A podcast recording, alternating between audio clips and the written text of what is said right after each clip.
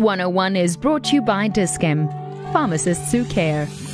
We all know what sunburn is. It's when the skin turns red and painful after too much sun exposure, right?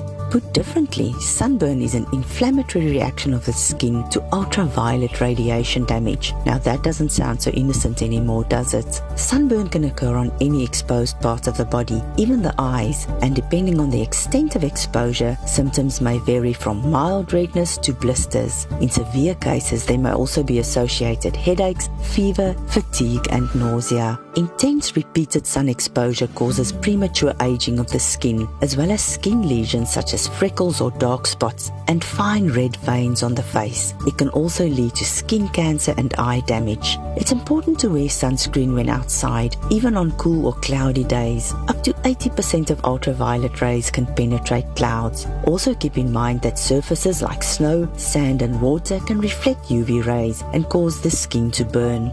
Ideally, sunscreen should be applied 30 minutes before going outdoors and reapplied every two hours or more frequently if you're swimming or perspiring. Babies and toddlers should be kept out of direct sun and they should wear hats and lightweight clothing when outside. In general, sunburn can be managed at home, but if you develop large blisters, if there's severe swelling of the affected area, or if you have headaches, nausea, fever, or chills, you should seek medical advice. When you're not feeling hundreds, Health 101, brought to you by Dis-chem, pharmacists who care.